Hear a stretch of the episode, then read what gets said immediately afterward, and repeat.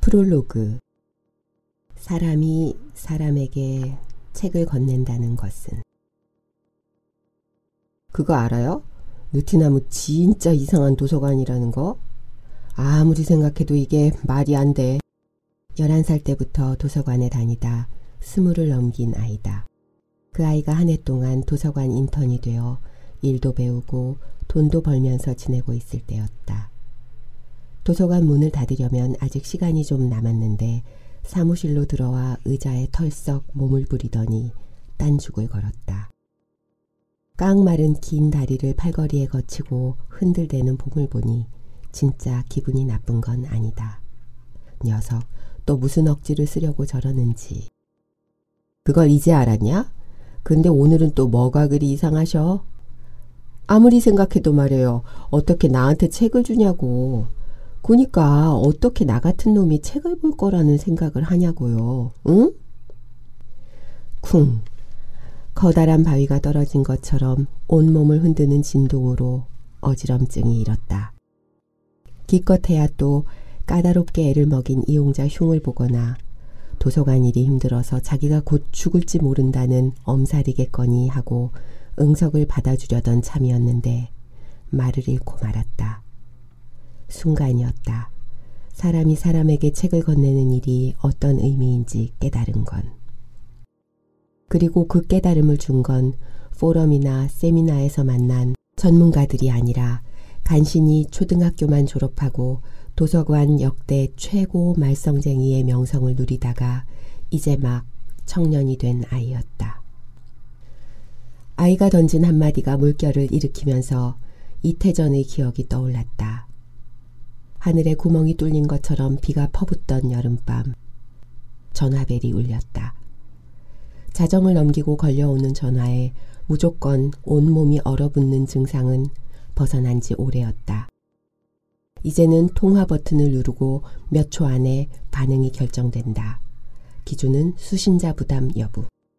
곧바로 사람 목소리가 들리면 진짜 비상 상황이다. 대체로 119 구급대원이나 경찰이 대신 전화를 건다. 1541 수신자 부담으로 전화를 걸었다는 건 그리 긴박한 상황은 아니라는 신호다. 수신자 부담으로 걸려오는 전화의 용건은 대부분 돈이 떨어졌거나 잠자리가 없다는 SOS다. 아이들은 어떻게든 설득력을 더해볼 양으로 대체로 도입부가 길어진다.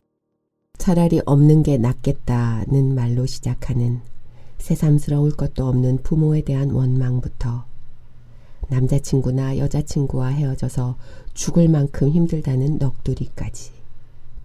가끔 잔뜩 뻐기며 자랑을 늘어놓을 때도 있다. 정말 패줘야 할 놈을 만났는데 사람이 사람 때리는 거 아니라고 만날 도서관에서 읊어댄 것 때문에 참았다. 착한 일 했으니 칭찬하라고. 전화벨이 울리고부터 상황 판단을 하고 긴장을 풀기까지는 음성 안내 메시지가 재생되는 몇 초면 충분하다. 그런데 그날의 전화는 그동안 익숙해져 있던 순서와 달랐다. 틀림없이 수신자 부담 안내 메시지가 나왔으니 이제 넋두리나 자랑이 늘어져야 하는데 반전이었다. 전화기는 울음소리를 쏟아냈다. 밑도 끝도 없이 간장님, 간장님 하며 울어댔다. 엉엉이 아니라 꺼이꺼이. 그 아이였다. 무슨 일이야, 응? 지금 어디니? 철렁 내려앉는 가슴을 추스르느라 다그치듯 질문을 퍼붓는데 목구멍까지 울음이 차오른 아이는 대답도 못하고 울음만 토해냈다. 내가 암이래. 한참을 울고 나서야 간신히 건져 올린 아이의 한마디는 빗소리, 울음소리에 뒤섞였다. 뭐라고? 다시 말해봐. 잘못 들은 것 같아. 나보고 암이래, 암. 세상에, 그럴 리가. 아니야, 잘못 들었을 거야.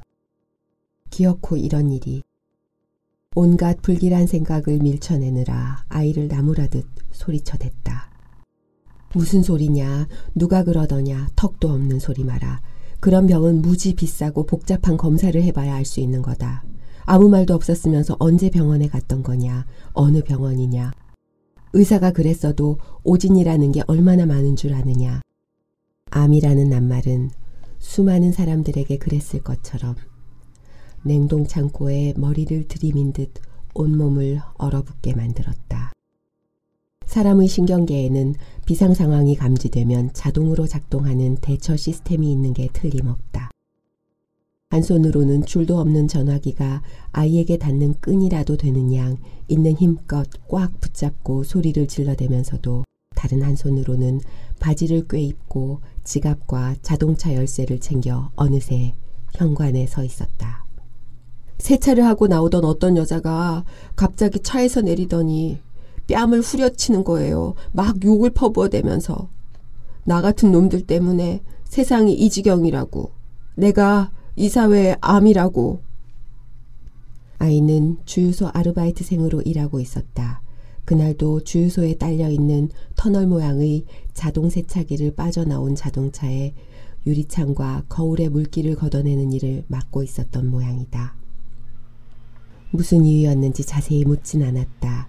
아이가 뭔가 실수를 했을지도 모르고 하필 그 손님이 기분 나쁜 일을 겪고 오는 길이었을지도 모른다. 어쨌든 잔뜩 화낼 준비가 되어 있던 그 손님에게 아이가 그렇게 취급해도 될 만한 상대로 분류됐을 거라는 상황은 쉽게 짐작할 수 있었다.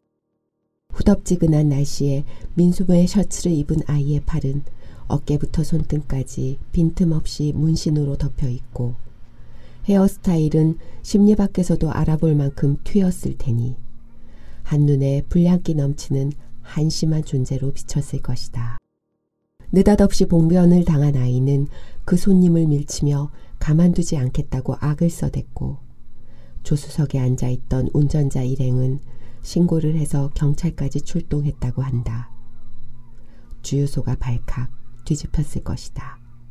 내 속도 뒤집혔다. 당장 달려가 따지기라도 할 기세로 어떻게 생겼더냐, 어디 사는 누구냐, 널 언제 봤다고 그리 함부로 하느냐, 왜 그때 바로 연락하지 않고 이 한밤중에 사람을 놀래키느냐. 화도 내고 나무라기도 하면서 생각했다. 다행이다. 그런 말을 듣고 내가 아프구나. 그래, 아프면 됐다. 살아있다는 거니까. 아이는 울었다. 재수없다고, 미친년이라고, 한바탕 욕을 퍼붓고 말 수도 있는데, 꺽꺽 울었다. 20년 전 어느 날, 엄마가 저희 형제를 버렸다는 걸 문득 깨달았을 때 뻥 뚫려버렸을 그 구멍이 텅텅 울리도록 울었다. 갑자기 밀어닥친 기억에서 빠져나오며 간신히 한마디 대꾸를 했다. 녀석 새삼스럽긴. 느티나무가 이반 도서관인 거 몰랐냐? 아무래도 제도나 틀에서 자유로운 사립도서관이다 보니 일반적으로 떠올리는 도서관의 이미지와 다르다고 해서 우리는 자칭 이반 도서관이라 부르곤 한다. 우스갯소리만은 아니다. 일반 도서관들이 조금씩 달라지면 좋겠다는 바람과 달라질 수 있을 거라는 기대를 담은 말이다. 우리가 그 변화에 힘을 보탤 수 있기를 바라면서 자발적인 아웃사이더가 되어보자는 다짐이기도 하다. 자, 이반 도서관 인턴. 심심한가 본데 이리 와보셔. 한껏 게으름을 피우던 아이의 팔을 잡아당기니 파드닥 도망치는 신용을 하며 엄살을 떤다. 왜? 또 책 읽어줄라 그러지? 응. 기어코 아이를 데리고 열람실로 가서 도서관 문 닫을 무렵이라 수북이 쌓인 책들을 주섬주섬 정리하고는 책 읽어주는 온돌방에 벌렁 누웠다.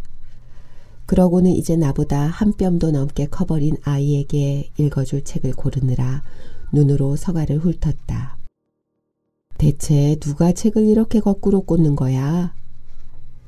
따라와서 곁에 누우려던 아이는 그 한마디에 반색을 하더니 목소리에 다시 활기가 실린다. 아이구 말도 마셔. 거꾸로 꽂기만 하는 줄 알아? 이거 봐 이거. 2층 책이고 다락방 책이고 그냥 무더기로 팍 던져놓고 간다니까. 공치사에다 이용자들 흉까지 받으면서도 어느새 잘못 고친 책들을 익숙하게 추려내더니 그림책을 서너 권 뽑아서 읽어달라고 내민다. 제가 언제 책 읽어줄까봐 도망을 쳤냐는 듯이. 보는 사람마다 너는 이 사회의 암 같은 존재라고 쏘아붙이는 세상 한 구석에서 만난 책을 건네는 세상. 도서관은 아이에게 그런 곳이었다. 10년이 넘도록 도서관 운동에 매달려 살던 나에게 도서관이 있어야 할 이유를 가르쳐 준 건 책을 보기 위해서가 아니라 밥을 얻어먹거나 돈이 될 물건을 훔치거나 하룻밤 잠자리로 삼기 위해 도서관을 드나들면서 도서관 아이로 불리게 된 청년이었다. 어떻게 나 같은 놈한테 책을 주냐는 한마디로 비로소 알았다. 책을 건넨다는 건 존엄함에 말을 거는 일이었다. 지금 그가 어떤 모습이든 상관없이 언제든 그 책을 펼쳐 읽을 수도 있고 그 속에 담긴 메시지가 가슴을 뛰게 만들 수 있다는 믿음. 그리고 그의 잠재력과 배움과 꿈에 응원을 건네는 일이었다. 누구나 생명을 지니고 태어난 인간으로서 서로의 존엄함에 말을 거는 만남이라니. 도서관으로 더 나은 세상을 꿈꾼다는 건 그렇게 가슴 설레는 일이었다. 느티나무가 도서관 운동을 이어가는 이유이자 힘이다.